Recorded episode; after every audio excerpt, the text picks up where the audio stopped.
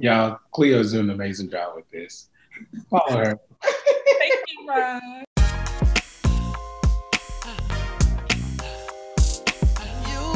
Financially free with Cleo. Hey, this is Cleo with CleoYogaFinance.com, and welcome back for another episode of Financially Free with Cleo, a show where we shift mindsets with real and raw money conversations with everyday people, empowering you to take action, appreciate the journey, and live the lifestyle you desire financially, mentally, and physically. And today we have a special guest. He is the co owner of a real estate company in Nashville, Tennessee the Barclay and Hodges Group, who is well known for its vast knowledge and experience in design, renovation, and new construction. Whether you're an experienced real estate investor or a first time buyer, he can help you find the property of your dreams. With his degree and past experience in accounting, he understands that the vast majority of people, the purchase of sale of a home is their largest single investment. His goal is to guide you successfully and easily through the contractual investment and emotional decisions involved in the real estate process. He is also a longtime friend of mine. We go way back to high school. So I'm super excited for you to be here. So, welcome to the show, Ron Hodges. How are you today? I'm doing wonderful. And thank you, Cleo, so much for inviting me on your show. Um, I've been waiting to do this for a while now. So uh, thank you again for allowing me to be part of your audience. And hey, guys, I'm here to answer any questions. Yes, I, yes, we've been trying to get this done for a long time. So this is long overdue. So I'm excited to share, uh, for you to share your story and share what you're doing nowadays. So we can just go ahead and jump on in there. So, as you know, and everyone out there listening knows, I like to start with our childhood first. So, just share with us, you know, about your childhood, how you grew up, and how you first learned about money. Wow, that is a nice question, Cleo, and it's long. I know. Uh, so, I, when you, I guess going back to my childhood, um, money it, it, uh, it always come up, but it more so came up in the form of credit. And my mom, she instilled it in us, me and my sisters, that without credit, you can't really buy much or anything. So one thing she did teach us was make sure you pay your bills on time. And this started early because my mom, she always had A1 credit. So just knowing that, and like I would see my mom like anytime we want to go somewhere or she wanted to do something, she would just say, or she wanted to go get a new car, she was just like, well, I know I got A1 credit. I can go get whatever I want. now I'm not saying that that she would go do that and just like overextend herself with credit. Like mm-hmm. my mom, like she instilled in us, don't overextend your credit lines. Like keep it in good balance because at the end of the day, credit cards they have a very very high interest rate. They can have a high interest rate and they can take take people under. Like a lot of people are in huge credit cards debt because the interest is so large on them. But that that's my childhood, how we grew up. Like I I guess I would say it was middle class family or whatnot that I come from. Like we grew up originally in Florida, um, and then we transitioned to Tennessee back in '96, and mom worked two jobs to get us through to support me and my sisters come from a single family home. So between that and her managing her credit that way, she got us through. And then I ended up getting a full size, full, full uh, ride to college. So I didn't really have to take out much student loan debt. I ended up taking out about, I would say about ten thousand dollars in student loan debt, and and that's already paid off. So yeah, just I guess more so my lifestyle just been learning more and more about financing and how can I better grow my assets and you know and it's all about what I've learned in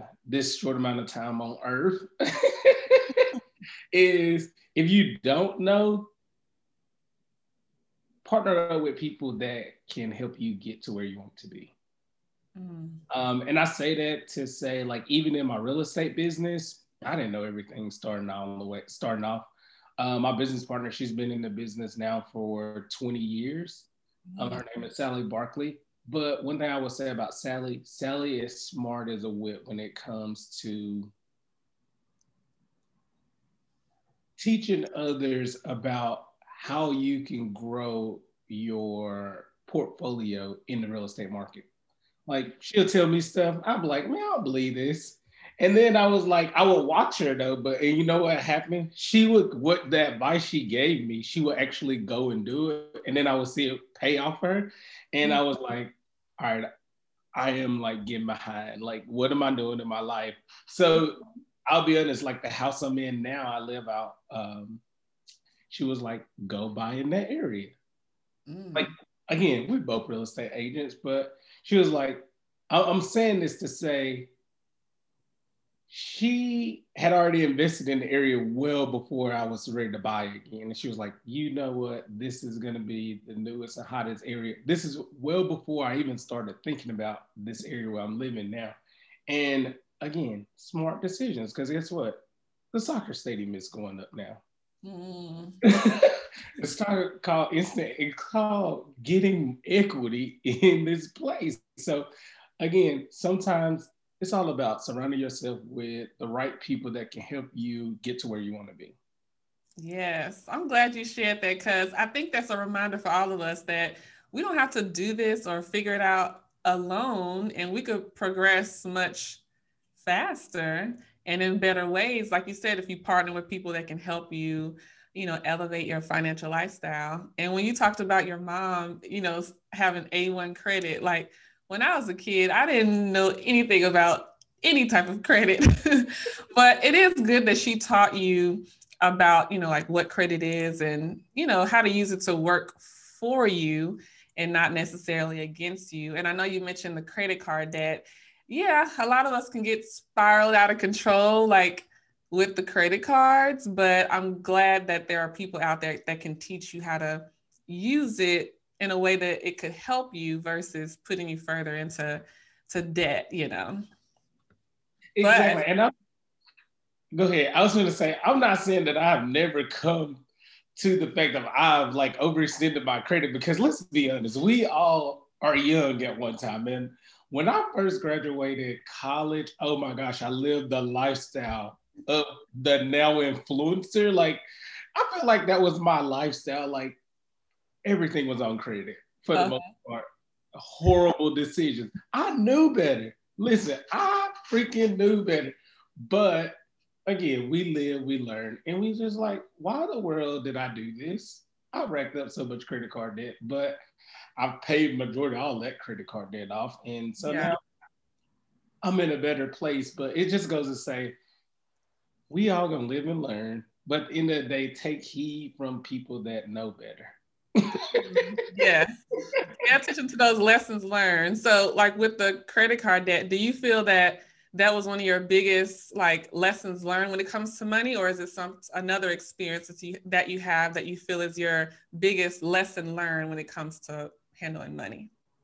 So I would say uh, one of credit card debt was a good lesson. I, I I'm not gonna say it's my most my top one, but it's up there is because when I graduated college, I would go out. This would be my work schedule. I would go to work Sunday through, no, I would go to work Sunday through Friday, Sunday through Thursday. That would be my work schedule. Go to work Sunday through Thursday. I partied Wednesday through Sunday, Wednesday to Saturday night. So, and then I had to get up early in the morning to go to work on Sunday. Like, mm. and honestly, I would go out on Sundays too. So let's just be honest. I would go. I would, my start a party was Wednesday to Sunday every week, and I mean, honest, I was making like thirty thousand dollars when I first graduated college. Yeah, money. I could not afford my lifestyle going out every day. yeah, it's not a lot at all. Even back then, it wasn't like now when we think about 30,000, we're like, ooh, you know, but even back then, it really wasn't a lot. So you're right. A lot of us was using, you know, debt to, you know, fund different things that we were doing at the time. And that's from like traveling, partying mostly, drinking and partying. I'm not even gonna lie. Like, if you knew me when I graduated, you knew I was in the streets 24 7. I've slowed down a little, but you would know like Wednesday, me and my friend, we would go work out, hit the streets every day, Wednesday to Sunday, every week. And so I would say that has helped me a lot. Like, dude, slow down, number one. Number two, I would say another one was one thing I wished I would have done. And sometimes, you know how you like, I want to do something. Like at one time, I wanted to form an investment group. I wish I would have done it. Everything I was trying to buy up was during the recession. Mm-hmm. And guess what? Everything is taken off. That's one of my regrets. But hey, it is what it is. And part of it is, and I'll say this I was forming investment groups for me and my friends so that way we all could make some money together. I knew it would be a great thing, but this is, I guess, the number one lesson I've learned is, and you asked me what's the top one. So it kind of goes into the top one is you cannot wait on other people to make a decision. If you if you continue to wait around for other people, you're gonna lose out. And I say that to say I've lost out on several. I mean, like I could be sitting really pretty right now, but I've lost out on so much. Like I've lost out on so many opportunities from waiting on other people that I'm supposed to be doing business with, if that makes sense. So one thing I've learned is if you want it, go do it. If you can't, if the people that you're trying to do business with are not about going to do it right then when it's time to get it going, they may not be the people that you need to be in business with. Mm-hmm. You may need to go find more like minded people to be in business with to make your dreams come true. Like that is my number one thing I've learned over this whole entire course yeah. of life. That's what I'm gonna call it, the course of life. That is the number one thing I've learned is you cannot wait on other people. Yeah. If you want to go get it. Otherwise, you're gonna be in the same predicament you already in. yeah, I feel you on that because I think, you know, naturally, you know, we want to, of course, you know, connect with other people, whether if it's people that we've been knowing or new people that we've met. We want to, you know, do deals together. You know, we can elevate together. But you're right. Sometimes they not they they may not be ready or they may not be as serious or you know together so I guess you know if you need to do it by yourself, or like you said, find some other like-minded people who are down for continuing to elevate, make a move right now versus waiting. Um, but I agree with that too. I think that's something I'm continuously reminding myself of is that yeah, it's cool to have people in on it to do it with you, but whoever you started with may not be the people that you that you finish with to work with or finish with. Yeah, and you don't want to be five years later or 10 years later, like, dang, I should have. No, going forward, if I want to do something, if you down with it, cool. If not, okay, I'll I'll hit you up another time, or we can, re, you know, reconnect at another time to see if we can work together later. But hey, it may not be a later, so you might want to jump on this now. man, what you said because, like, I'll be honest, like. I've had the instance where me and some friends were gonna buy some property together in North Nashville we didn't we didn't we didn't follow through. We didn't follow through and execute that plan. Was could have got property for like twenty thousand, fifteen thousand dollars back in the day. Now I sell in that area, everything is over four hundred thousand. A lot of a piece of land where where a house is that you can just tear down, gonna cost you two hundred plus. Mm. Just for the land. we could have had stuff for twenty thousand dollars back in the day, but again, yeah. waiting on friends and partnerships to matriculate into something that it was just a dream. Again, it's only a dream. It's still a dream until you put some action and some work behind it. So until you do that, it's just a dream. Yeah. So do you feel like whenever you do, you know, continue to like move forward and like make your decisions and moves, do you ha- have you had any people that came back and say hey you know they see you continuing to make moves in your life and they come back and say hey let's let's work together for real this time let's let's find another deal uh Yes, so I get that all the time. Like some of my friends, we hell, even to this day, we still like we gonna do something together, but deep down, you know, y'all probably not gonna do anything. So I'll just leave it at that. Like yeah. you still want to like at the end of the day, and I think over time, what happens is relationships they just mature, and you either move like sometimes you just have moved past that part yeah. of the relationship, and you're just like, I think it may be best that we just stay friends until I see that we both are putting forth the same amount of effort into making something happen.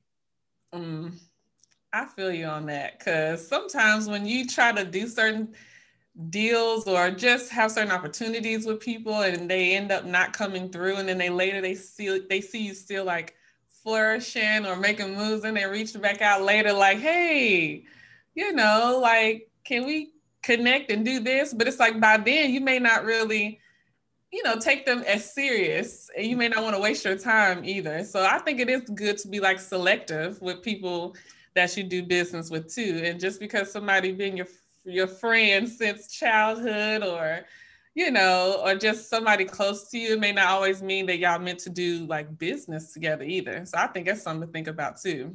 I will wholeheartedly agree with that. And the other part that comes to that is let's just think about it. When you're doing deals with friends, you both got to be on the same page as if, hey, we're investing in this. Yeah. We may lose money. How do you feel about losing money? So I think a lot of these conversations have to be upfront, you know? Um, just like with our new with my newest venture with brunch and boats. Mm-hmm. Uh, me and my business partner on that, like we both we talked it out up front, like, hey man, we have an opportunity to have people out in the water, like have them have a good time. But what are the pros and cons of this? Like, what could happen? Like, we have to get a boat. Like, the boat can break down. Like, we have to be able to budget all this stuff up front. And then let's just say sometimes if you don't have those upfront talks and you just think, oh, this is going to be a hot thing, and you didn't really think the process all the way through, and then you just start hemorrhaging money, and you may know that there's probably going to hemorrhage some money up front, but mm-hmm. your investor partner may not be on the same wavelength that you may be hemorrhaging. They probably gonna get pissed off, and next thing you know, y'all mad and y'all not friends anymore because they say you lost them all their money. So that's why I say it's imperative to be if you're to invest with someone, do it with a like-minded person or vet your friends out. I would say that if you're to invest with them, vet them out because invest, vet them out. right. I like what you said talking about you know, hey, that we could lose money. Like with investing, I think more people are so focused on, oh, we're gonna put this money in and get this much back in this period of time but investment investing is a risk. So we, we might get some gains, but we might lose something. You might lose. You know? and, let's talk about it. Like most businesses, they lose the first three years. So you got to be in the mindset that, hey, we're going to lose some money here, folks. and if y'all not on that same page, then it's not to be good. right.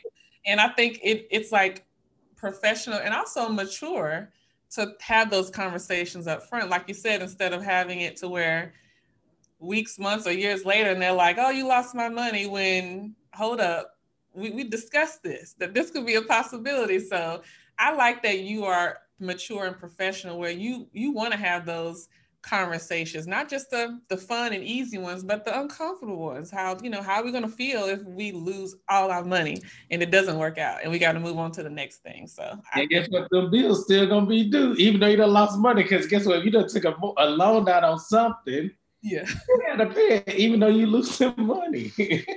yes, all it's all about. It's like that's the part of the process, right? You know, it's not just no.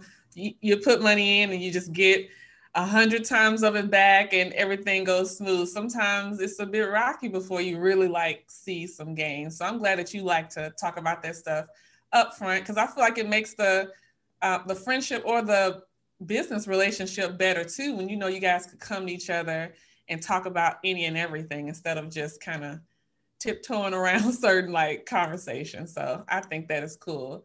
And I ain't lie, you gotta ask the questions. Like whatever is on your mind, like get it out. Like another venture that I'm doing is uh, an investment group with some of my frat brothers called Generational Wealth Group of Brothers. And right now we're in the process of starting a um, over the road trucking business. And when I tell you this thing is very intense, we have weekly calls about the just getting started. Like we've got the loan.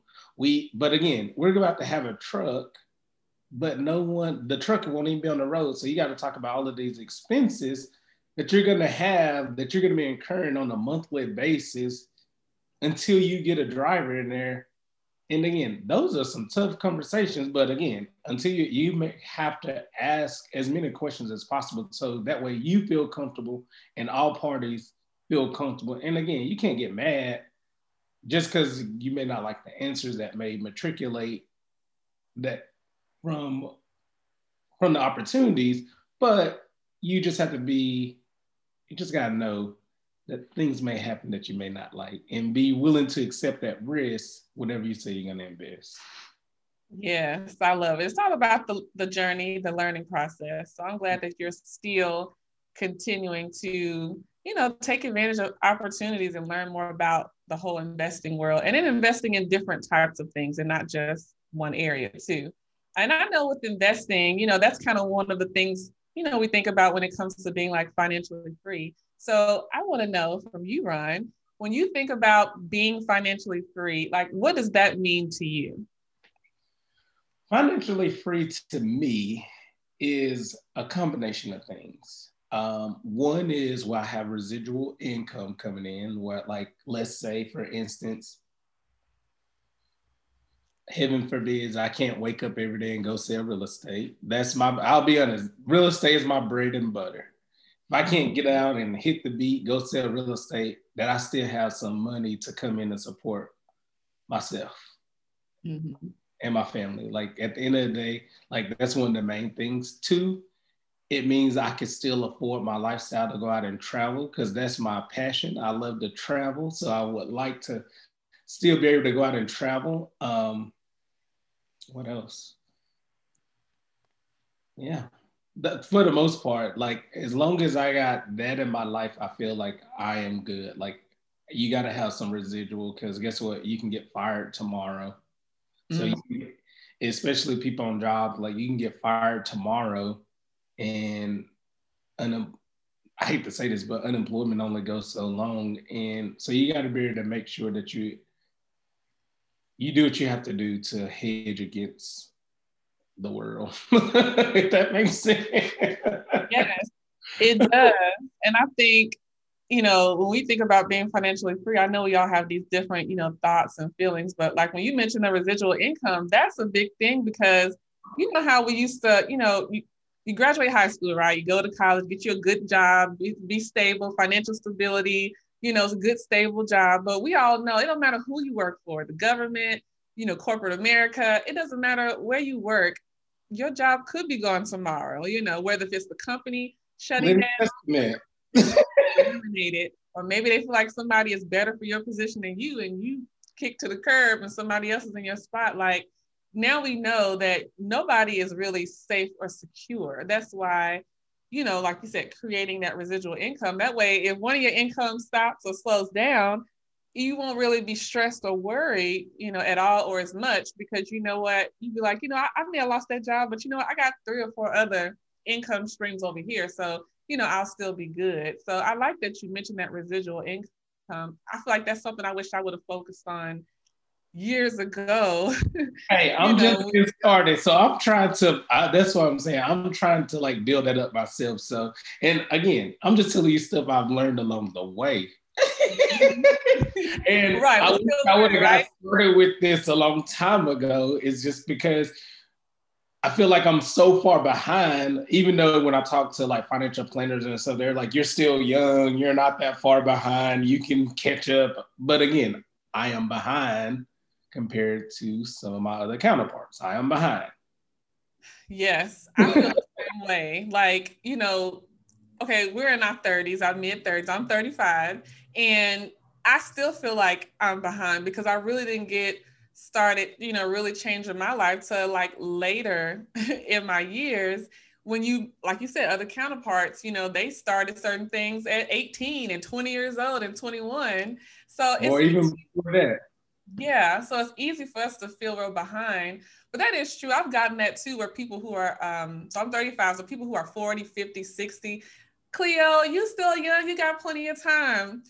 And like, okay, yeah, I get it. I'm still young. We got plenty of time. But at the same time, like now that we know the stuff that we know now, it's hard. Sometimes it's hard to think like, oh, what if I would have started at 20? Like how much money or how much, you know, further along professionally would I be if I would have started then? But I do also believe in things happening when it's supposed to happen. You know, there's things that we've learned that I feel like is probably preparing us for these new opportunities that we got now. So I try to remind myself not to dwell on like, you know, it pops up in my mind every now and then, like, damn, I wish I would have did this. But overall, I know it's not too late for me to start like learning now. Yeah. And I feel like we're always learning something new.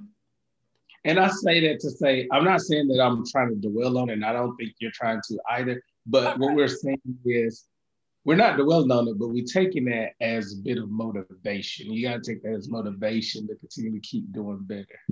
Yeah. Am I right? Yes, keyword oh. motivation. We are motivated to keep pushing through because I know one thing. One thing I told myself is that I didn't want to go back to certain situations I've had in the past. Now I know you know unexpected things can happen in our lives that could put us in situations temporarily, but like when I used to be trifling with my spending habits, like not paying my, you know, bills on like time, like not paying my rent and living like the paycheck to paycheck lifestyle, like that was like something that I'm like, I, I just cannot be living my life like that. And like you mentioned, traveling, I like to travel too. And um, a, per- a person that I met, you know, recently, she mentioned, and I had her as a guest on my podcast before. She mentioned, uh, you know, like part of her self care is like travel therapy. And I told her I hadn't heard those two words put together, and I'm like, that is a, that is like a requirement. You know how you have to have we have to have certain things in our life, like traveling is like like I couldn't like not live my life and not travel anywhere. so man, what you like that's how I felt this past year with Corona. Like I told my fiance, I said, look, it's the end of the year. I have not went anywhere on vacation and I need it. Like this is just part of what I need to stay sane. So we ended up going to Jamaica for like 10 days. And when I got back, I was just like, it just created like such a relief. So yes, travel can be therapeutic. It is a must have. if you've traveled, it's a must have. Like you just see the world differently. I'll say that. And I, I advise anyone, if you have a little money set aside, go out and travel the world. Like you will see how other cultures live, like, and you just get a whole new on take of the world versus what you see on TV because everything that you see on TV is not so. Mm-mm. Not at just. And look, and I'll leave it at that. right. leave it at that. Next time.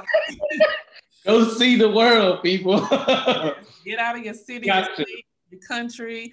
You'll, I feel like you'll be better all around, like personally and professionally. So I'm with you on that with the travel. Um, but as far as like your real estate, you know, business, you know, how did you decide to get into making that your um, career, your bread and butter, as you would say? And what do you say? so I can I was actually we were going that way already. So let me just go ahead and back up a little bit when I was talking about the job security. Okay. So I'll back up even further. So when I was I went to school for accounting and finance. I had did internships in high school, starting to do accounting and everything. Then I got to my senior year of college and I realized I do not want to do accounting. But at this point, I had gave the school all this money for an accounting degree. So guess what? You're not getting more than four years out of me. So that's what I'm going to finish with. Mm-hmm. So I got my degree, and I called up my old um, boss from where I used to intern at the Tennessee. And I was like, "Hey, I've been applying everywhere, still haven't landed something. Can you help me? Like, I need a job. Like, I just graduated I need to feel grown. Let's be honest. That's what you want to feel. You want to feel grown. Like, yeah, I went to school, got my degree. It's time to get out on my own. Like, I feel like, I, you know, you're in college and you living on campus, you grown, right? So you living like you're like, I need to keep that lifestyle up. So I end up getting a job with him and I worked in accounting for seven years. And I'll be honest, I could do that job in about five minutes. And at the and at the time, I would just I would like sitting at the computer, and I was like, "This is such an easy check. What am I doing with my life?" And I got ready to buy a house several times. Me and my at first, my sister and I we were gonna buy together, and I don't know what happened. We ended up not buying, and it was probably for the best. Thank you. Uh, yeah, it was probably for the best because we would probably be at each other's throats. And we was fighting over who gonna get the bigger bedroom already and doing the search. I was like, this is not gonna work. Already fighting. already fighting. Like this is not gonna work. Fast forward, we got ready to buy again with my, which is now my business partner. Mm-hmm. I started looking, and then I had the opportunity to move to California for a job. So I decided to put that search on hold. In reality, I should have purchased that house and rented it out. That house is well over. I was gonna get that house for like 169. The house I really, really love. Mm. house is now well over four hundred thousand dollar house. Fast wow. forward, come back from living in California, rent it for a little while, call my now business partner up and say, "Hey, I'm ready to buy." She said, "Okay." So she showed us some houses the house I really wanted. I ended up losing out on it. It was a foreclosure. I ended up losing out on it. Mm-hmm. And I was like, okay, I'll go back to the other way. It was new construction. I ended up buying it. That was a it was a good solid investment. I'm not gonna lie, it was a good solid investment. And at the time, I told her, I said, you know what? I need a change in employment. Like, what I do is so easy to me. Like, I can do it in my sleep. Like I know my routine when I get to work every day. I know what I'm gonna do every day. Like it's so mundane, like it's killing me. So she said, if you go ahead and go to school and do everything you need to do to get your license, I will fully train you and help you get started in the business. I said, okay. Again, it goes back to make connecting with the right people to help you get to where you need to be. Like when I go back, like just starting back with the guy that I got my first position with, his name is Joe Hawkin. I like I said, I used to intern with him at the Tennessee, and then he became the then he moved over to Ceres Marine Terminals where I got my started after college. You gotta work your connections, people. I'm just gonna be honest, you gotta work your connections. So fast forward back to Sally It's like, I'll train you. I said, okay. So I bought the house. I said, okay. I told her first, I said, before I get into this, I want to feel the experience of what it's like buying a house first. Because. I don't want to be a hypocrite and like tell people to buy a house and I don't own the house. Like I don't think that goes hand in hand. I ain't never bought a piece of property, but I'm gonna sell you one. Like I'm gonna sell you something that I don't even know how to how the process even entails. You know what I mean? Mm-hmm. So we get through the training, all that good stuff. And I called her up. I said, Hey, I don't went to school. I got my license. I just I need to put my license with a brokerage. She said, Okay, I'm gonna call my broker. I started off at Hodges and Fooshee Realty. Most people thought I owned it, but we just had the same last name. I did. and though when I tell you that the broker Jody, like he treated me like family. Like everybody that meets me, typically we become like family, and that's how I treat everybody. We I treat everybody like family because mm-hmm. your friend, your family member. That's how I see. right. and well, I forgot what I'm. So fast. So we go there, and that's how I got my start. From that, mm. that is how I got my real estate start. And then fast forward a little bit further, like a year later after I got my license, I had moved over to a different a different company, and I first started off in real estate part time, and mm. that was for the first year, and I had moved over to a different company that was paying me more money in to do accounting, and they basically we had went through some changes in the hierarchy, and they decided to hire all their execs and the CFO and the controller in their California office.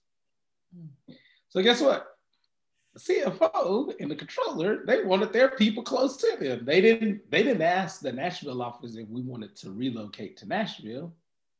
They just decided to hire all their employees in California and want us to train them.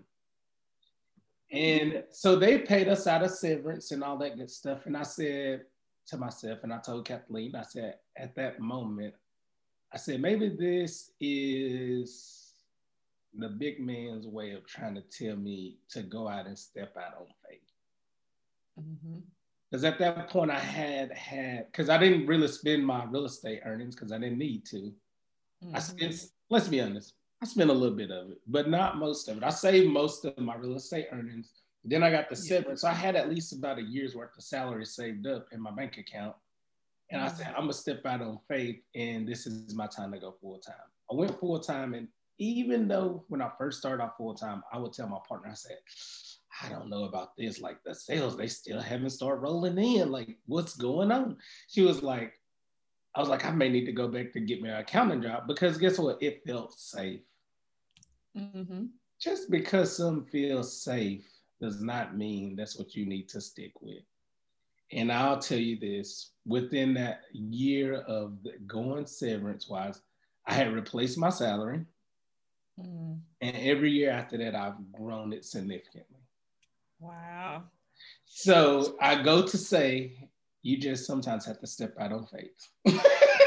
yes, you sure do. Like, that is like the PSA, like forever, because just like you said, you felt safe in the accounting job because you know how to do it. You probably don't have to think about it. You do it with your eyes closed, probably. And you know, just like you said, you just because you know how to do something easily and it's safe or comfortable, doesn't mean you're necessarily supposed to keep doing it. But I think, you know, when you mentioned that you would sit at your desk, you know, probably bored or, you know, ready to do something else.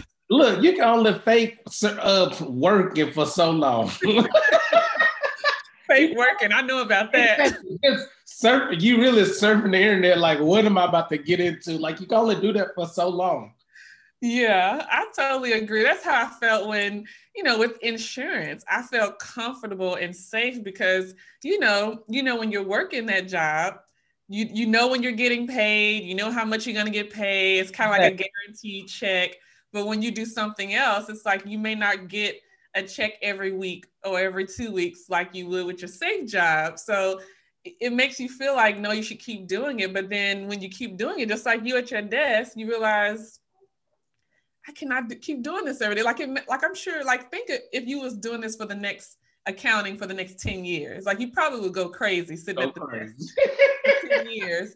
But I like the fact that you said just, you know, take a step of faith and you saw that as a sign you know that job you know going away and then hiring people in california it's like you get signs like that that at the moment you may not think it's a sign but every, after you start thinking about it a little bit more you start to realize when your moment is is this is the time to start whatever new journey you're trying to start the time is now because there's no perfect time. Like you you'll probably like for me i know i used to tell myself no, you should have this much saved, or you should have this much more experience, or you need to have this and that. Like you'll keep going on forever about what you really need. What I tell you, Cleo, go get it, cause ain't nobody. I remember this day when I told you that I was living in California when I first stepped out on faith because I was like, I was trying to get out of accounting then, and I had moved to California to become like a GM. And I remember you called me that day. You was like, "Hey, I'm thinking about taking this job. I think it was to Charlotte, wasn't it?" It was, I went to Florida first. Oh yeah, it was to Orlando. That's right. It was to Orlando. He was like, I'm thinking about taking this job, but what are the buts? Like we will. That's like a what if. A but is a what if. And let's be honest, you can what if and butt yourself out of what's really meant for you. This is so true. I had a long list of what ifs and buts to the point where I say, you know what? I don't know everything and I don't have this all figured out. I barely got a plan, but you know what? I'm just gonna just go ahead and jump out there. And you know, people can think that I'm, you know, crazy or, you know, and, and you know, because I have, you know, a daughter, you know, people really criticize things that you do when you got, you know, a child involved.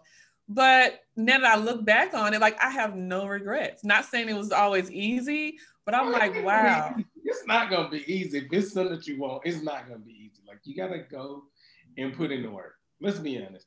And most people that are probably judging, they probably are sticking within their comfort zone and they're not living to their fullest potential.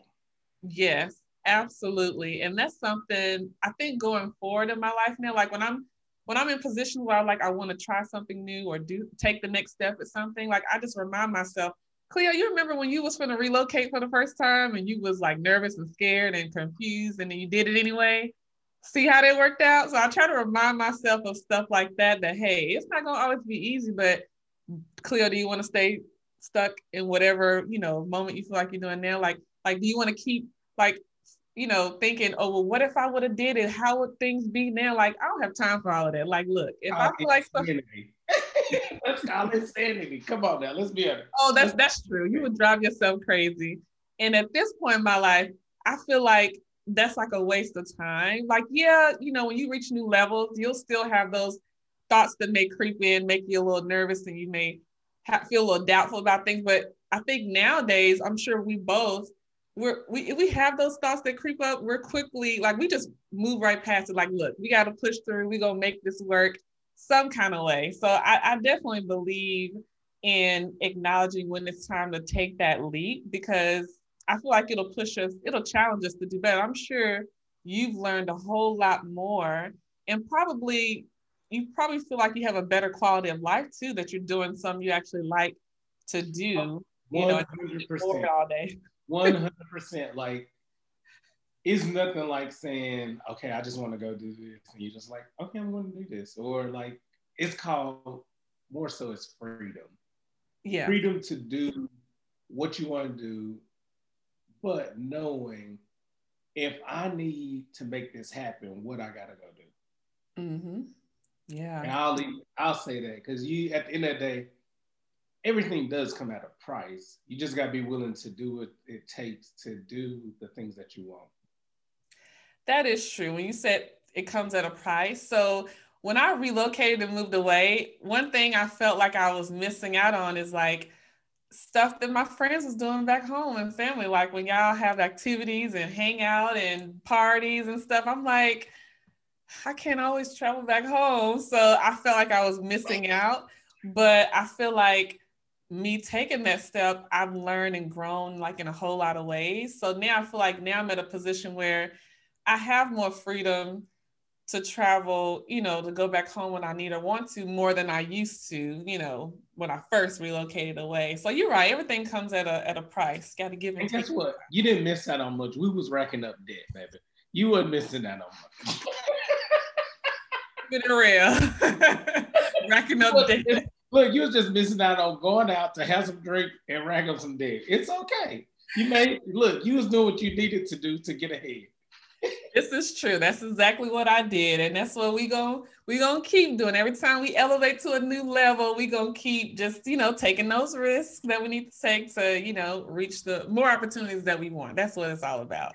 So, so thank you so much for sharing that those good gems because I'm being reminded of some things I need to keep at the forefront too. Uh, so when it comes to real estate, you know, purchasing or selling homes, what's our, you know, what are a couple of tips you can share with us on, you know, things that we can start doing today if we're wanting to purchase a home or if someone even has a home that they're selling? I know that could be different types of advice, but what can we start doing today to get close to our home ownership or selling a home goals? Great question, Cleo. You know, this is what I do on a daily basis. So let me go ahead and get down to the nitty gritty. yes, give it to us. Give it to us. So, and most of the time, if people are selling, they're probably going to purchase again as well. So the main thing is and I say this to say, work on your credit. Pay your bills on time. Pay your bills on time. Pay your bills on time. No late payments, people, because the banks look at those and know, and people will be surprised that paying your credit card being 30 days plus late that can affect your score by like 90 points. You're like, what in the world? I only miss one payment and I pay everything else, but it affects your score so drastically. And most people don't realize there's like, I got this credit card statement saying my credit is a 750 and and it's been saying this for months, but they don't realize the bank, they don't just look at your FICO score. They have a whole different type of credit system that is more risk assessment credits, how they're looking at it. And they typically most banks or credit agencies, when it comes to getting a mortgage, they look at your middle score. So you have a your high score can be a 770 or yeah. whatever. Your low score can be a let's just say 580, and your middle score can be a 620. And guess which score they're going off of? The 620. Oh wow. And and even for people that was like, I'm gonna buy a buy something with a friend or with a partner, you're only as good as you're only as good as the person that has the least credit mm. when it comes time to purchase. So if you guys are buying, let's say you want to buy a house together, Mm-hmm. Both your credit scores are pretty good, but your partner may have a middle score of a 620, and the loan that you need to qualify for says you need. And let's say most people, lot, I work with a lot of first-time home buyers, and a lot of first-time home buyers, they need down payment assistance. And in Tennessee, for most down payment assistance programs, you need at least a 640 credit score. Mm-hmm. So let's say y'all are, and y'all need that income of both parties to qualify for the down payment assistance if both of y'all don't have a mid score of at least a 640, you're not getting down payment assistance. Mm. And it's that simple. Yeah. And so I really say that to say, pay your bills on time because they drastically, truly, truly, drastically affect your purchase power. Mm. Credit is key when it comes to buying a house unless long you are loaded with cash. And most people that I know are not loaded with cash. Yeah. And so pay your bills on time. Another one is don't go out and if you're gonna plan to buy a house, don't go rack up a lot of debt. Don't go buy a new car before you're trying to purchase because guess what? That's now gonna affect your debt to income ratios. Mm. And if you're trying to go conventional loans, most conventional loans max out with a debt to income ratio of about 45% and that's included all your debt.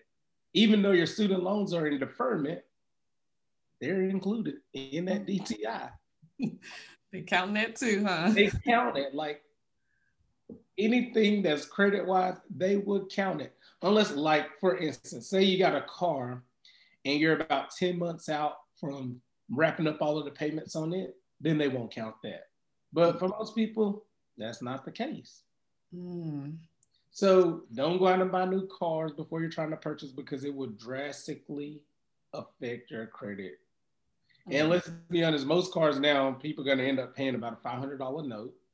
Mm-hmm. And let's say $500, that's a lot of money. And they're looking at it on a monthly basis, $500 out of your monthly income. And they're looking at gross, even though you take home less than that. So mm-hmm. let's be honest, we don't want to get too big for our britches. And I say that to say, when I'm talking to my clients, I always remind them, hey, when they're qualifying you, they're qualifying you off of your gross income, and you do not take gross income home. Mm. A lot of people have like 401ks and everything else that's coming out. Some people even have garnishments coming out of their checks, which makes their checks a lot less, especially if you're getting paid every two weeks. And let's say you added credit, a new car note, and some racked up a lot more debt it would truly, truly affect your DTI. Yeah. And if you're going FHA, they FHA is a little more lenient. They allow up to 50% DTI. Mm-hmm. Okay. But again, 50% of your income is already allocated to debt. And that's on your gross, and you're not taking gross home, you're taking a net income home. Like, mm-hmm. that's why it's important to get into these numbers. I see. it is. So, and I'll just tell people if they, if anybody ever want to run numbers with me, feel free to reach out to me. I'll be more than happy to walk you through that process. But just know, if you're in the process of looking at purchasing, don't go out and buy acquire new debt. Try and pay as much of your debt down as possible. And one thing they don't like to see is late. And again, the bank, let's be honest, the bank is big brother. so they don't like to see like late payments or uh, overdrafts either. Overdrafts are, are derogatory when trying to get a mortgage. Mm. Overdraft fees. So, don't want so that. Because they look at that as if you cannot manage your account well enough to make sure that you can fund yourself. So how are you going to fund the mortgage if you got overdrafts? Mm, yeah, that's a good question. Good question. That's some, you know, even, you know, that's something reasonable because if you can't handle what you got going on already, so it's kind of like, how are you going to take on this new property that's going to have, you know, a variety of expenses, you know, attached to it. So I think nowadays more people are trying to, you know, get things back in order. So, you know, a lot of people, you know, have been affected by the pandemic and the recession and have late payments. And, you know, now a lot of people are trying to fix it now. They're trying to, you know, get back to paying bills on time and increasing their, you know, credit score, credit history. So if someone, you know, did have a period of time, you know, last year where they had those late payments, you know, how long do you feel like they should work on having a positive payment history before the bank would actually look and not like forgive those late payments, but what would be a good period of time to say, hey, we see they had an issue, but now they're back to a good status? So what I would tell you is most banks they look at about two months worth of bank history. Mm-hmm. So don't be trying to go apply and you know you just had late payments this month and you're like I'm gonna go apply for a loan this month or next month because guess what? They're gonna see all of that on there. But if it gets reported to the credit agency, they're gonna see it regardless. Mm. If it gets reported to the credit agency, they run a report like a frauds report, and it'll show any and everything that you have out there. Mm. Again, wow. they're big. I look at them as big brother, so they they kind of like know all. So that's how I look at them. Yeah. Another thing that I will tell people is to save because mm-hmm. right now it's a hot, it's still a seller's market, and in especially in the Nashville area and across the country as a whole, we have low inventory. So with low inventory comes multiple offers, which mm-hmm. means you're not going to get your closing costs paid for the most part. Mm-hmm. And so I would just tell buyers to save as much money as possible. Okay have saved. Yeah, because I know I do have pro, I do know lenders that have programs that can do as little as 100% conventional financing with no money down and no PMI. But again, you have to qualify for those type of programs. Mm-hmm. Or alone they're in a low to moderate area, which just means one of those areas that's being gentrified. Gotcha. So, okay. Um, those are some really good options um, compared to like your FHA financing, but I do a lot of those. But again, if someone have any questions, let me know. And then as far as home sellers, my tips to them would be take care of your house. like show a little love, like a little love in the house goes a long way because people can see that you care for the house, so they're willing to pay more money for your house. Mm. Plant new flower, plant seasonal flowers out there. Like curb appeal is everything. Like just show some t- some love, went into the house, like people willing to pay for it. A lot of people like, I can't tell you how many times people like, can I lowball on this house? Because it looks, it doesn't look as good as the one that we just seen.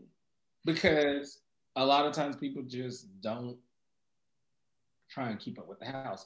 But the caveat to that is the market we're in some people will see the true value that house can have, the true potential, versus there's a lot of people, And I'll be honest, um, I kind of fall in that category as well. Like sometimes it's hard to envision the beauty sometimes because I personally don't want to go in there and renovate. Like I may know it, but I don't want to personally go in there and start doing the renovations. Like I don't want to do that. Like I just want to move in and be ready to like live my life when I move into a place. But even for those homes that need the love, they're going overpriced. Like I showed a couple of them yesterday, and I was talking to the agent. They already got multiple offers on it. Hmm. Wow. so, so all my future buyers in this market, be prepared to pay over over asking. Mm-hmm. I'll just be honest. In this market, especially if we're having multiple offers, even in the million dollar plus price range. Mm. And you can only imagine what the under 300,000 is like. This one house I showed yesterday had over 13 offers on it. Wow. And did it just go on the market? It just went on the market, had over 13 offers on it. So things are going by quick, especially if it's a good deal, clearly. and I think that is some really useful information because there are people out there trying to sell a home. And like you said, most sellers are probably about to buy a new one. And then people who are first time, you know, home buyers. So if you have someone who's like on the fence, like you know, you say you want to have a house where you just move in ready. That that's like been my mindset. Like when I buy my house, my mind is like, I don't want to deal with renovations. Like I know I'm not physically doing the work, but when you buy a house and you have to get it renovated, you have to, I guess it depends on, I guess, who you're hiring to do the renovations on how quickly they can get it done. But how do you help uh, a client decide to buy one that needs renovation, move in ready, or just, um, yeah, either one of those, like if they're torn? So I will tell them this. Number one, you're going to have to have the funds. If you're looking at, just being honest, if you're looking at purchasing something, excuse me, that needs a little TLC, and, t- and when I say and I don't know when you say renovations, when I say something that need a little work, most of the time when the house need a little work, it's painting, it's cosmetic stuff, yeah. little painting, pressure washing. Like a lot of homes that you just be surprised, like the outside that are vinyl sidings, they're green on the outside because they again not taking the extra the extra step of getting a little love into the house. You know what I mean? Like a little pressure washing costs you you can go to most companies and get a pressure washer for like 450 to a thousand dollars and whatnot. And you'd just be surprised how that could be a nice return on the house, you know. But as far as like painting, a lot of is always painting, flooring, updating the kitchen and the bathroom. Okay. And so most of that stuff you can get done pretty easily. And or you can get it done as you live in there. And honestly, a lot of my clients, I tell them, are you because again we're multiple offer situations so a lot of your funds that you have that are disposable they're going towards you securing the house so can you live in this house in the condition that it's in until you're able to get it where you want it mm. and the answer is yes then i would tell you to go ahead and buy it otherwise more likely you probably need to get something that's already renovated or new construction and guess what you're going to pay a premium price regardless mm regardless, you're gonna pay a premium price because we have low inventory. Yeah. so you got to be willing to either put money in on the back end or on the front end. Be ready to pay up either way, huh? be ready to pay. And as far as, but I will say, as far as my sellers that need to get their home ready, we can take care of a lot of that on the front end for them. We've done several things for our sellers this past year was again it attributed to one of our big it attributed to helping us have one of the best years yet. We the company that we're at now called Compass, we have a service where we're able to offer to any seller Compass Concierge, which that allows for us to help you get your home ready to sell, whether that's putting in new floors, painting, HVAC system, whatever needs to get the house ready to sell we basically are able to give you an interest-free loan that are that's payable that's due back at closing, and my team will manage the whole project as well. Mm.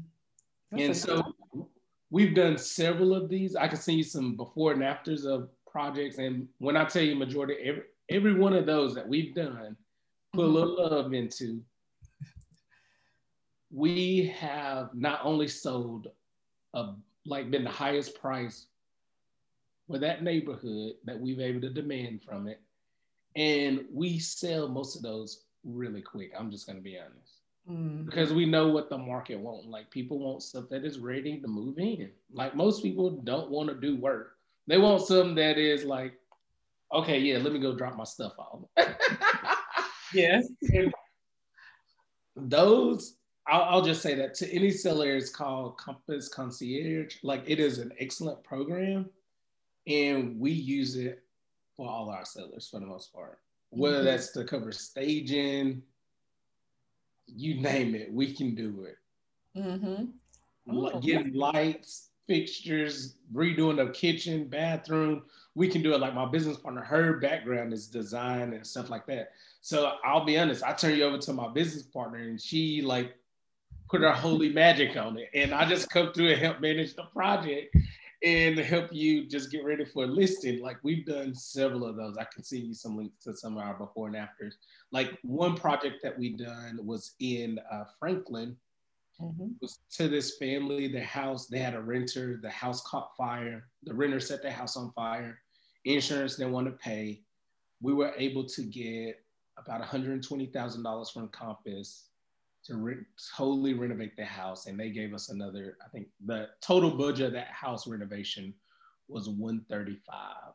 They were oh. looking at before losing money if they was to sell their house in the condition that it was in right then to now they've already walked away and bought a new house. They just closed here recently. We sold their house last year. Yeah. And that thing, we ended up getting multiple offers on it and it sold well over asking as well. But it was in Franklin. I can send you a link to that one. It was 1070, was it 1072 Stonebridge Park Drive. Really Oh. great. Yes, yes. Send me that. I'd love to check it out because it's like just learning more about the home buying process and even learning about, you know, on the seller side. I think that just helps us, whether for first time home buyer or we've purchased homes before. I just think the more information it helps us make the best decision. So thank you so much for sharing those details with us. That way we can start working on some things today. You're welcome. And then one more thing I will say, and even for buyers that buy homes, let's say they do have the money on the back end, Mhm. we are able to help them out as well. We've done that for clients as well. Like, Okay. we'll, like my business partner, we mostly only do that for clients that say they need their house done. Because again, it's about giving back to the people that give to us.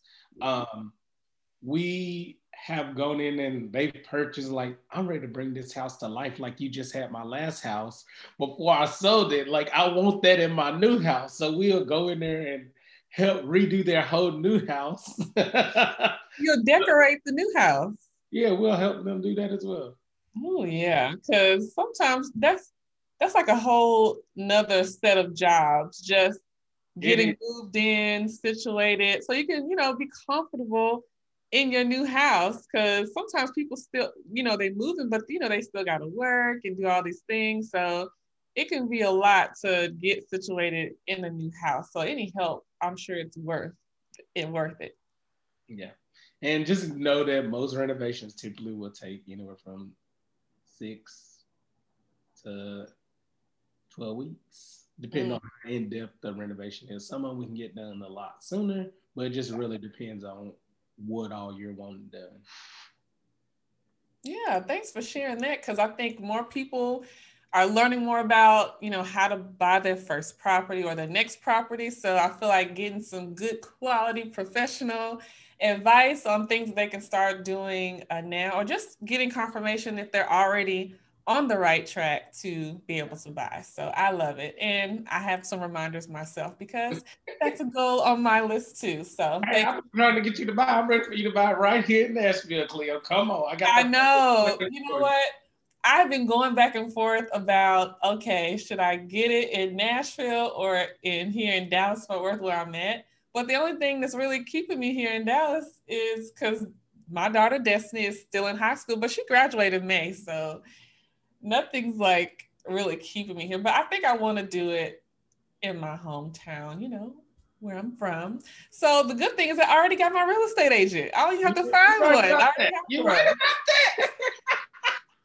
that part is checked off my list. I don't even have to find me nobody help me. I already know a professional. They got my best interest at heart. So, so I am so excited for that process. So we just want to learn a little bit more about you. So I'm gonna just ask you a few questions, and you just tell me what it is. So it's just some fun facts about Ron. So the first one is, what is your favorite food? I ain't gonna lie, I'm a fatty. I love I love a good burger. I love a good pizza. Like all of the bad stuff is what I like. But most importantly, you know what I really like? I like grilled food. Barbecue food is like my go-to, especially yeah. some good brisket. Mm-hmm. Yeah. preferably, my all-time top is a good steak, and that is a ribeye or porterhouse. That's medium rare. That's the way to go. Medium rare. You know, when you said steak, this gave me a flashback. so years ago, y'all, we had this ca- uh, this cabin trip. We was at went to the cabins in Tennessee, East Tennessee. I really don't remember what city we were in, but just we were- of us as friends, we went to some cabins, and you, you, Andre. I don't know if it was just you or y'all two or did you do the, did you cook them? I know I didn't cook them. I did. steaks was fine, And we was just eating steaks. Like I didn't even need no nothing else with the steak. You was eating that steak like chips. it was so good. And I don't eat steak as much as I used to. It's been a while since I've had a, a steak. But when you said you like steak, out that immediately popped up in my mind how we was eating them steaks I don't, you made I don't even know how many steaks you made that day. I just know we ate a lot. we ate a lot of steaks because how many? Uh, I think it was about wasn't it about ten of us that went on that trip, if that. Yeah. Uh huh. But we went to Sam's and racked up on a bunch of food, and we just brought it back to the cabin and cooked out a lot of food. When you you know Had some good food's good when you don't need no extra sides with it or nothing, you can just eat it straight. No extra sauces or nothing. Just eat it straight. So I that was just a good, a fun memory that just popped up in my head when you said. Hey, we need to do that again, though. Yes, most definitely. I actually, uh, someone that I follow had put a um, shared a link in their Instagram story of this um, Airbnb, but it was in Atlanta. So I'm gonna send it to you so you can just check it out. But hey, it can be wherever. So I'm definitely down for that. Um, so next is what is your favorite season? Spring, winter, summer, fall? So I would tell you it's fall. I mean uh summer, but I think I'm becoming more of a fall person. I think so. I'm not really liking winter much at all because I don't and I'm not really liking spring as much because it's so much rain. and even in the winters in Nashville, it's just like becoming so much rain and the the gray skies. I'm not liking it, but I am a summer fall person, if that makes sense. Mm-hmm. I would that. Fall, I think, is becoming more so my friend because the temperature is like almost tropical. Yeah, yeah, I, I, would have to agree with that. I love summer. I like the heat. Um, it's definitely different in Texas with the summer and the heats, but I do agree with you with the fall. It's like, you know, you kind of easing into the cooler. I always hated uh, winter because I don't like to be freezing cold. I can't stand it. It's hard to get me out the house in the winter unless I have to. But yes, I'm all for the summer vibes and the fall tropical vibes too. So I'm down with that. The older I get, the worse I hate the cold. I'm not gonna lie. what did it what is it about that? Like the older we get, I feel the same way. Like when I was younger, I could tolerate it more, you know, because we used to be out uh, in the streets hanging out. And now it's like, I don't even want to go to the grocery store. it's too cold. Like, man, I gotta go show houses in the cold now. Oh Lord. See your job, so you got to be outside in the elements, no matter what. I, I guess unless it's lightning or something, and I'm sure. No, we still out there, Cleo. We still out there. Really? So rain or shine, huh? Rain, shine, snow, sleet, whatever. We might be out there on the road showing the houses. Got to get it done, huh? Don't matter what the weather. People still need places to live, so you cannot stop doing business because the weather. That's true. I that makes more sense when you put it that way.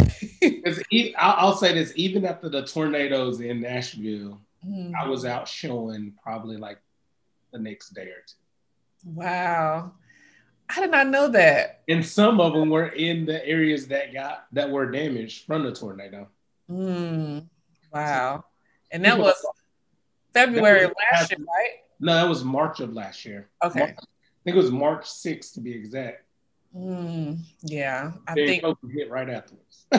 yeah. And I think those tornadoes, I think like I remember hearing about that, you know, but I I don't think I guess nobody expected it to be what it did. Cause I know, I know, I didn't because I was laying, we, I was watching TV that night, and I was on the couch watching TV.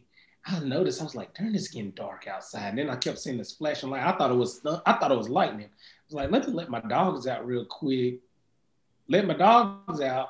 My mom calls me. She was like, "Man, the tor- did you see the tornadoes? The tore up Nashville?" I was like, "No, what are you talking about?" oh, I turned on the news and I saw, I said, oh my gosh, this devastation is horrible. And then I Mhm. ended up volunteering to go help clean it up yeah. and then was back out showing in the same areas as well. Gotta get right back to work, huh? Yeah. Gotta get it done. Never stop. Yeah, never stop. All right. So next one is the traveling. So we know you love to travel. You know I love to travel. Yeah. So what is your favorite place that you've traveled to? And what's a place you haven't been to yet that you're looking forward to visiting? All right, those are some great questions because I'll say this. I have several favorite destinations, but I would say Italy, I did a tour like of Italy, like from Rome down to Sorrento, like Amalfi Coast tour that I did. And I would say that was 2019. I did that in 2019. Mhm. And I would say that's probably been the best trip I've taken thus far. And the reason most of the time when I go to part go to travel is to party, like turn up, like have a really great time. But I would say that was the probably the most culturally enriching vacation I ever been on. Mm. And I think that's what made it even more special. Mhm. like just when I tell you, you like, and you're seeing these massive buildings like the Colosseum, that like this stuff was erected before Christ. Mhm. And you're like, and part of it is still standing. And then you see the magnitude of this building, like at one time was like all marble. Wow. And you can still see some of the marble step, marble benches in the Colosseum that haven't decayed as of yet. Like, and you can see the whole magnitude of the building, and, and then you can see like where the walls had plaster on them at one time from the Mhm. engravings and stuff. And then you go to other buildings like the aqueduct, and you just see like all of this. Like, I mean, it just is out, and like like I said, it's culturally enriching. Like, it's one of the best vacations I've ever been on. And besides that, like another great vacation I've been on Mhm. was when I did my like my European tour. I went to I started off in Germany, then I went to the Netherlands, then I ended in France. Like that was a crazy trip that I took with my cousin. Like he was stationed in um, Germany, and it was his last hoorah there. So I just went and like we went for Oktoberfest and started off at Oktoberfest, and that was a hell of a trip. Like Mhm. hey, both of them were great. Like I realized the nightclubs in France. In that was in Paris, so they, the nightclubs in Paris they open up at like midnight and they go to like six in the morning. I couldn't speak Wow. any French, but I had my Google Translator and got everything I needed. I had such an amazing time. those are some of my top top trips. But the trip that I'm looking forward to the most, I was supposed to do last year for my 35th. I was supposed to go to uh, to Africa, yeah. and I was gonna hit a few places there, starting in South Africa. I want to do like a a safari and then go. I did like the ancestor DNA test, and I was gonna try and hit up some of the countries off of there, like Ghana. Like I was gonna try and go ahead and apply for my um, citizenship to Ghana since they're opening it up where we can get that. Yeah. And so I am still looking forward to that trip. Oh, that'll be cool. See, it's like it's like it's like now you have to like make up for not being able to kind of like exactly. travel all this time. And even though I know there's still like limitations with certain like activities you could probably do certain places, but and I know um, one thing that I've noticed, like when people travel nowadays and they post it, you know, you'll have people say, "Why are you traveling? We're still in a pandemic." But it's like at this point, you're not safe at home, so it's just kind of like and and to speak on that, Cleo, like like I said, we went to Jamaica this past year at the end of the, at the end of December, and when I tell you honestly, I felt safer there as far as pandemic wise. I felt safer there than I do in in Tennessee because they they took their restrictions more serious. I should say that they took their restrictions a lot more serious. Um, like they had an actual curfew at seven o'clock. They had to be off the streets at by seven, otherwise they'd get a fine and going to jail.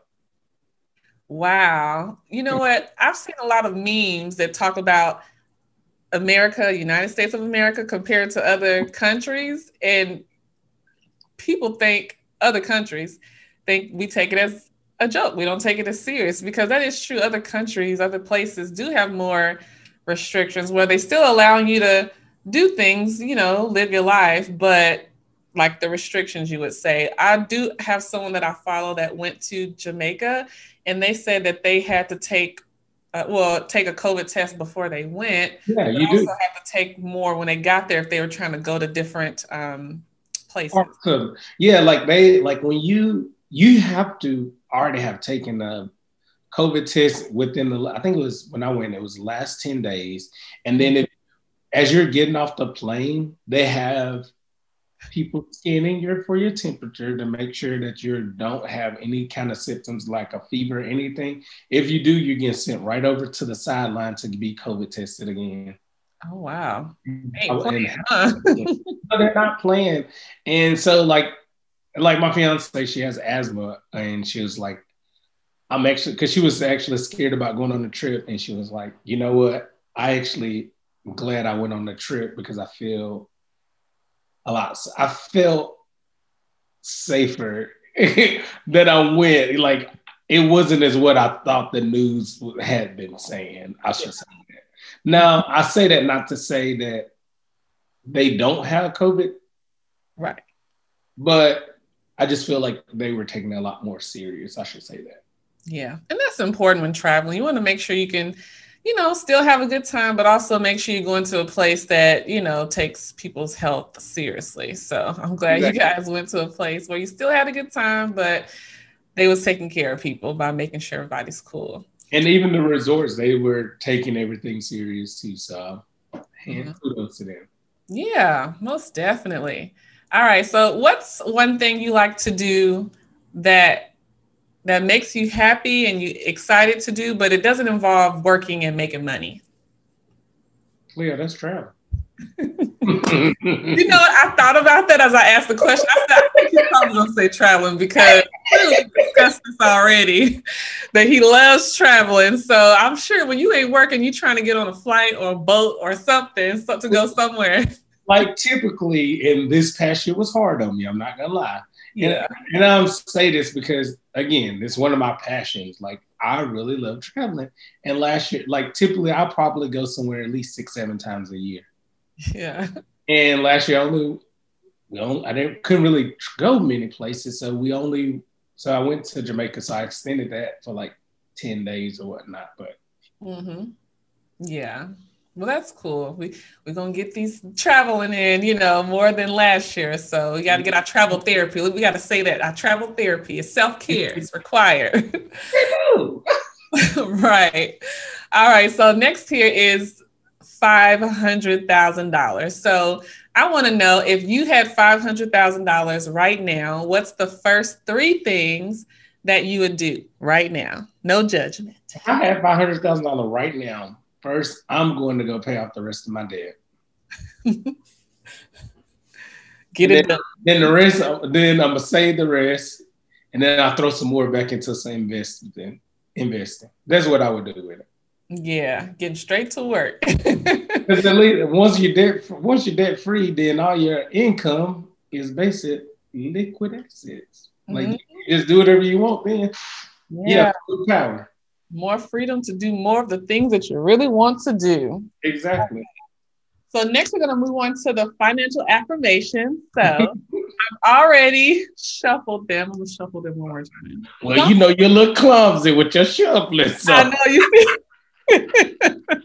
you see, I'm down here trying to get them all together. So I don't need to be dropping deck of cards here, looking crazy. well, we know you're good at that.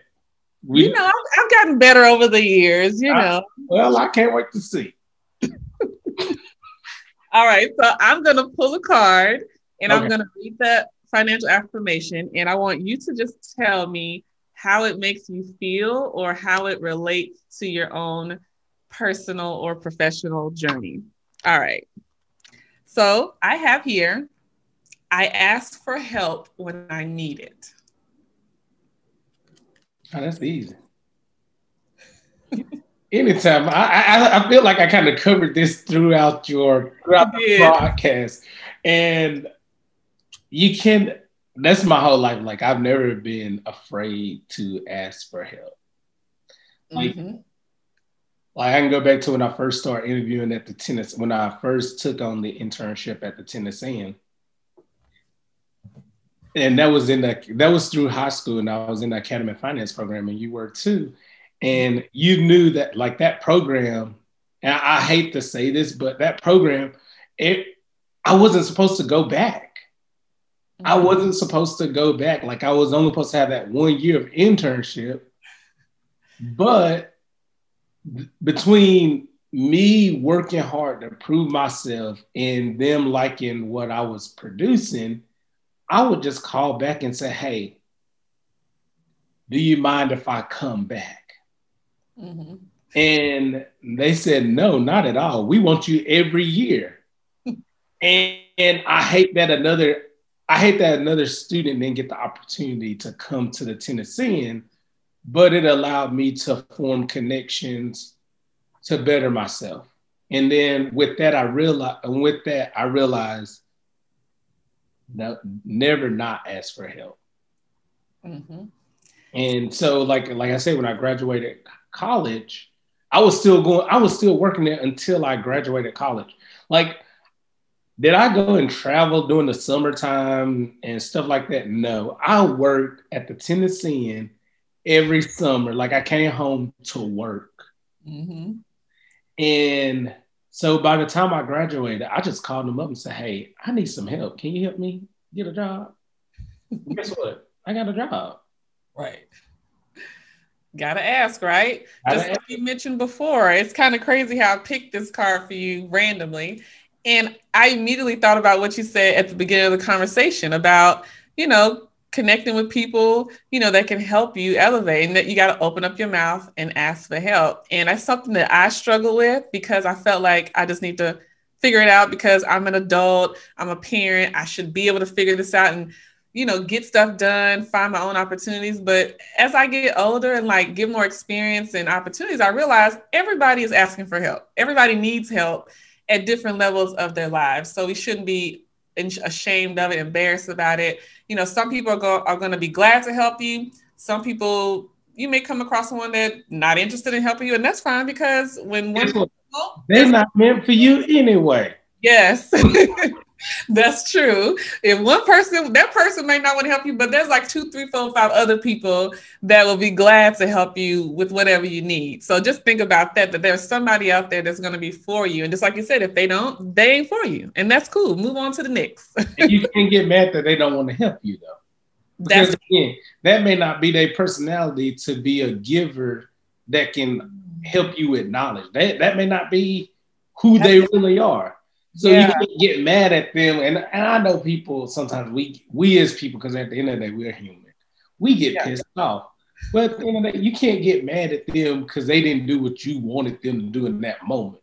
Yeah, they're not the right person for you. That's true. You're right about that, and I think it's um healthy not to get upset either because like everything isn't for everybody. I mean, I've I've been asked to do things that I either can't do or just not interested in doing. Like I feel like somebody probably be a better fit to help you with that than me. So I definitely understand the power of finding like the right person to help you, you know, at the right time. So I love it. And y'all personalities may not even be good for each other. Let's be honest. That's a good one too. sometimes personalities clash where it might be in your best interest not to work together or get help from a certain person on something. So, and, and I use that in my business to this day. Like me and my business partner, like if, if we feel that one of us may be better suited for a different person, we'll just like, hey, you work with this person now, and I'll take over the other stuff that we got going on. And we just help balance each other out. And I just think that is key into like success in anything. Yeah, most definitely. Ugh, I love it. So, last question here for you, Ron. So, when it comes to giving advice, you know, sometimes we're asked, you know, what advice would we give to our younger self? But I want to know what advice would you give to yourself right now in this moment?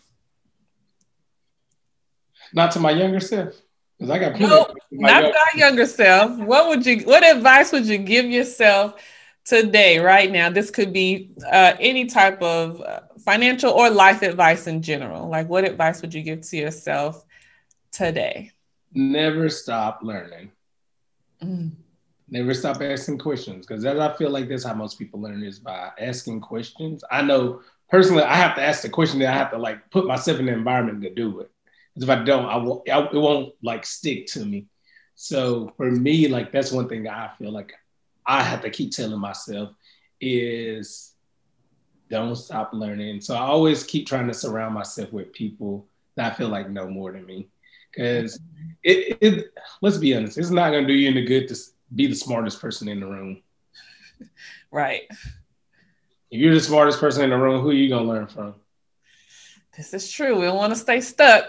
and like I know like people all over they always say and just in the industry that I'm in, um, people always say, I'm hiring a coach. I got a mentor. Like, I have a mentor. Like, mm-hmm. I'm not gonna say I'm the smartest cook in the room. I'm always trying to learn more. So that's that's my advice to myself. Continue to keep trying to learn more.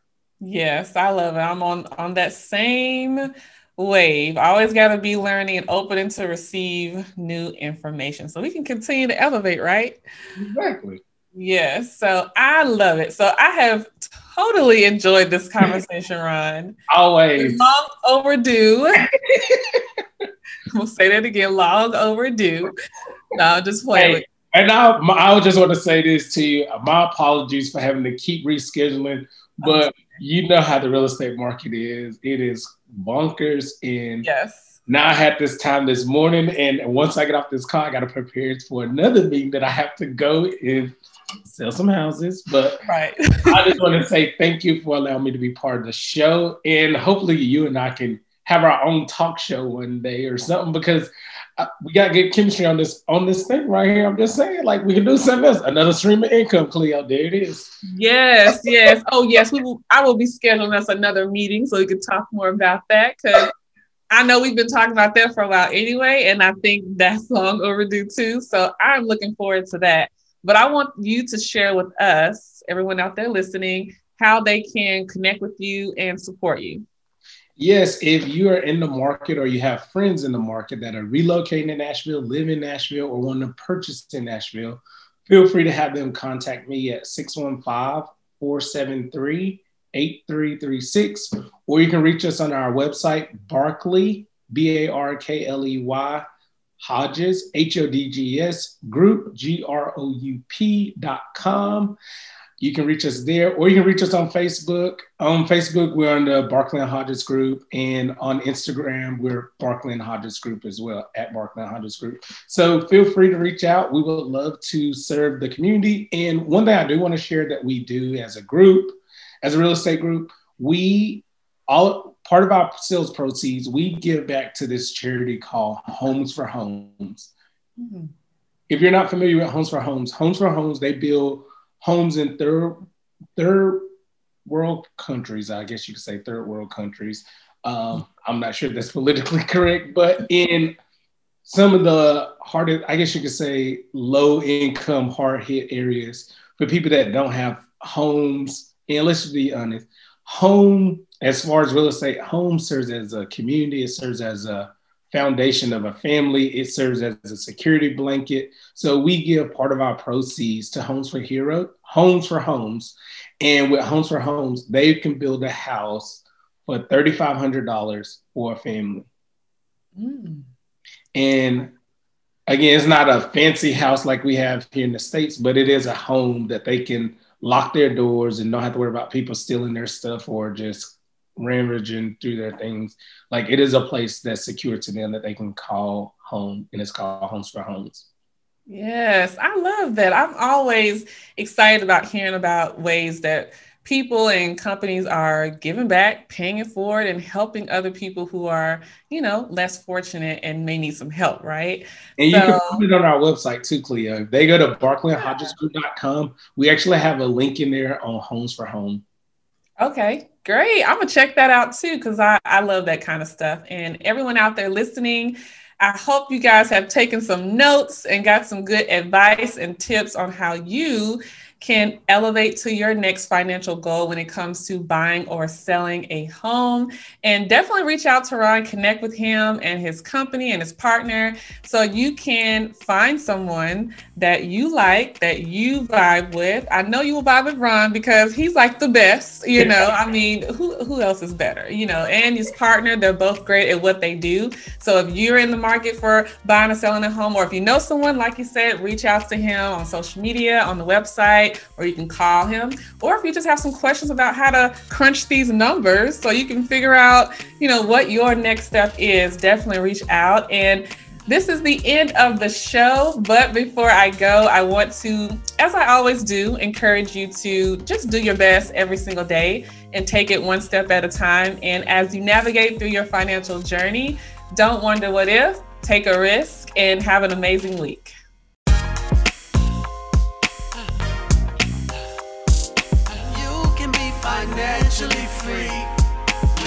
Cleo.